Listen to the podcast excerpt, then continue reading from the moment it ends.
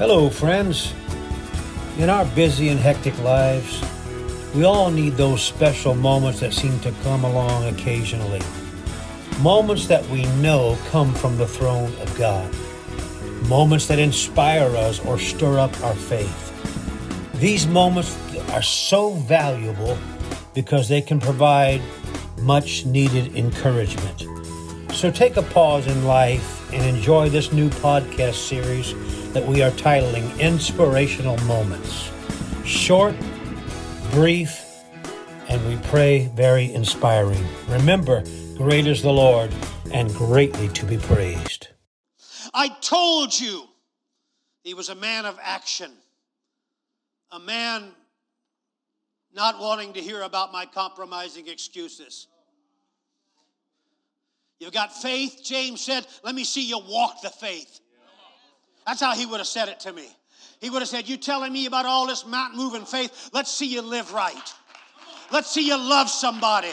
Let's see you forgive people. Here he is. That's, that's James. And the first thing out of the box, Brother Jim, he wants to tell us Paul said he's a powerful man. Paul said, I'm in awe of this man. He was raised here, he was raised there. James said, Let me tell you really how it is. I'm just a servant. First thing he says, one and one, James, pastor of the biggest church in the city. James shines his badges because he was raised in the same home. None of that. He just says, I'm just a servant.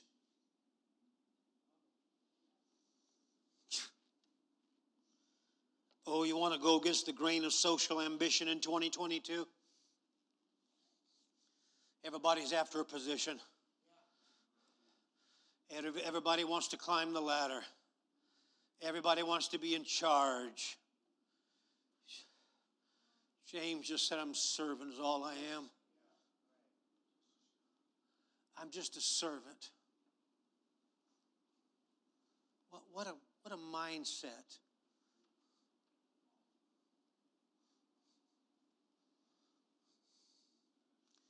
When someone asks you, What position do you hold at Safeway? What position do you hold at Palmer Pentecostal Church? What position do you hold at Exxon or Sohio or Chevron?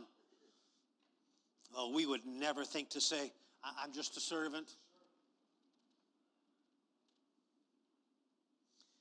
But when we arrive in the presence of the Lord, Brother DJ, I think we should all feel like servants when we feel the Lord come into our presence, whether it's in your, in, on your drive to work, in your car, or in, in the church house like this, and you feel the presence of the Lord when we're praying for the young family here.